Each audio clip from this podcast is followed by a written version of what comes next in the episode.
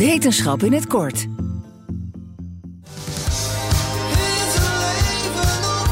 Nou, jazeker. De James Webb Space Telescoop heeft voor het eerst water gevonden in de binnenste schijf rond een nieuwe ster. Op die plek zijn nog planeten in wording.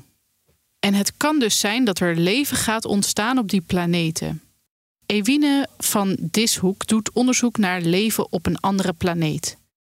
Zij is hoogleraar moleculaire astrofysica aan de Universiteit Leiden.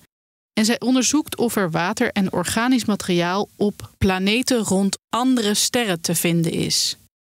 Maar waarom toch altijd maar dat water? Is het zo ondenkbaar dat er leven zou kunnen ontstaan zonder water? Je zou kunnen denken, waarom niet in uh, methaan of ammoniak of methanol?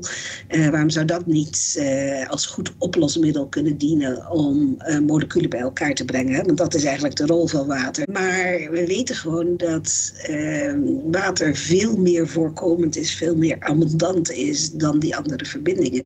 En Ewine doet dus onderzoek naar systemen die honderden lichtjaren van ons afstaan. Even ter referentie, één lichtjaar is 9,46 biljoen kilometer verderop. Ik vroeg Ewine, hoe doe je onderzoek naar een plek die zo ver weg is? Uh, daar kunnen we helaas niet naartoe reizen om daar een schepje uh, te nemen. Maar wat we wel kunnen doen is kijken naar uh, de straling die die verbindingen allemaal uitzenden.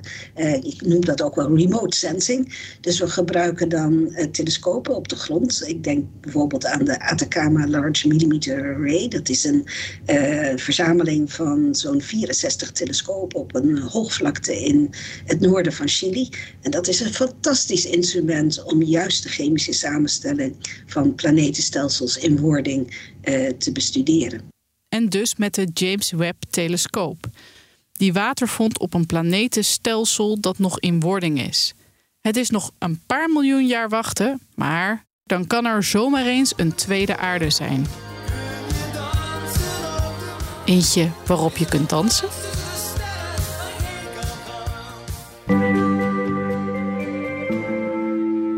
Elke dag een wetenschapsnieuwtje? Abonneer je dan op Wetenschap vandaag. Luister Wetenschap vandaag terug in al je favoriete podcast-apps.